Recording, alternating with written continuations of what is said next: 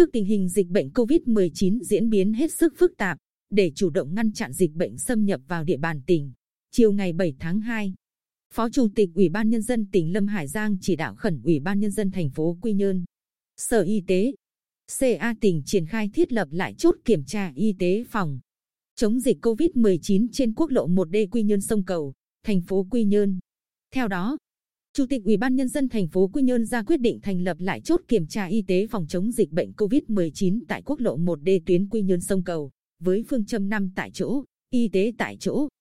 CA tại chỗ, quân sự tại chỗ, hậu cần tại chỗ, chỉ huy tại chỗ.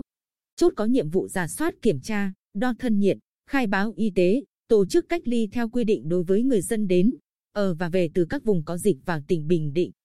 CA tỉnh chỉ đạo lực lượng cảnh sát giao thông hỗ trợ phối hợp với chốt kiểm tra y tế phòng chống dịch bệnh COVID-19 của thành phố Quy Nhơn.